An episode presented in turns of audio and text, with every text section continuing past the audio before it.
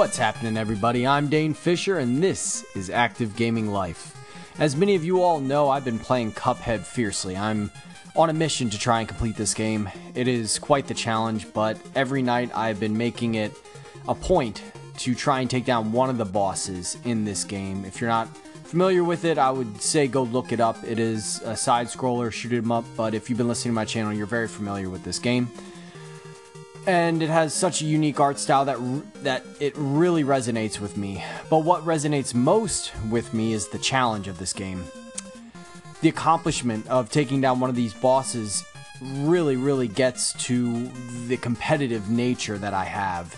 And what I love about it is I can't just breeze through it like many other games and just get through the narrative and experience it like many other games. And there's nothing wrong with playing a game on easy or enjoying a game like that in that regard, but what I love about this is how truly engaged I need to be. And what's funny about it is because of the art style, I feel that all too often I get caught up looking at the different items or different enemies or different things going on, expressions on their faces in the game, and that is the best way to die. That is the best way to receive damage is when you get caught up actually looking at the intricacies or the details of the game.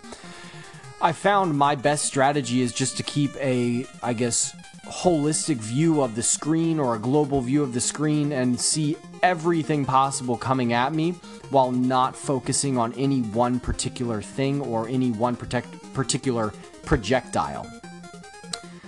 So it's using my peripheral vision more so than anything. And if you wanted to train for this game, I feel like the best, I guess, older game that you could play to really get your skills up would be Geometry Wars Retro Evolve. That game is very similar in regard to the strategy that you have to use, training your eyes, I would say.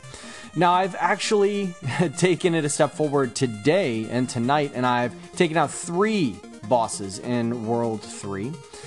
And the first boss that I started with was Dr. Kahl's robot, and that was probably the most challenging of the three that I took down tonight. Oh boy, it was a pain in the butt between using parries, supers, as well as just being having to fly around and dodge and be elusive. That was the hardest part about Dr. Kahl's robot. And his third phase was the most challenging. There's a pattern to the first phase where you move vertically up and down that really wasn't that challenging to figure out, but when he pulls out a diamond at the end and all the projectiles just fill up the entire screen and you have to turn your plane into the small tiny plane so you can maneuver quickly. So you just basically go into defensive mode.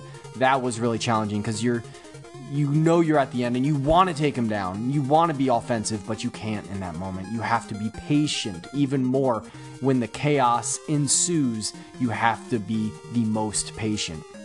The next boss that I took down was Brineybeard, and he was pretty challenging. He was probably the second most challenging, so it was kind of funny. I went in descending order in terms of challenge. And eh, what was most challenging about Brineybeard was once again the final phase. It usually is always the final phase, but when the tonsils are dangling out of his ship, and if you've played it, you know what I'm talking about. If not, just look up Brineybeard and you'll see the Google images.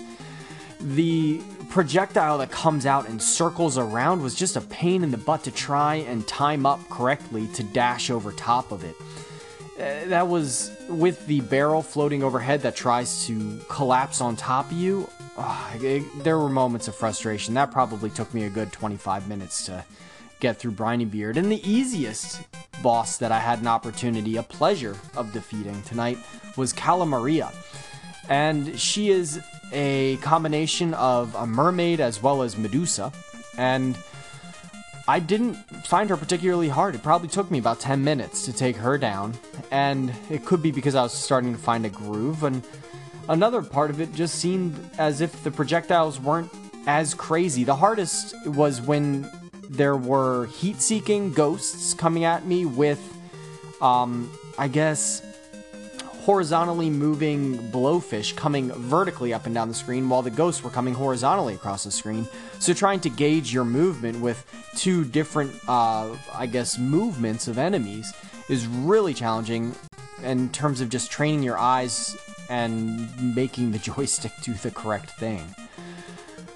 after I got through that phase, though, relatively unscathed, maybe taking one hit, it, the rest was a breeze. So it's just interesting that actually, as I've progressed through this thing, it's becoming easier and easier. Now, I do anticipate when I face up against King Dice and the Devil, things won't go so easily.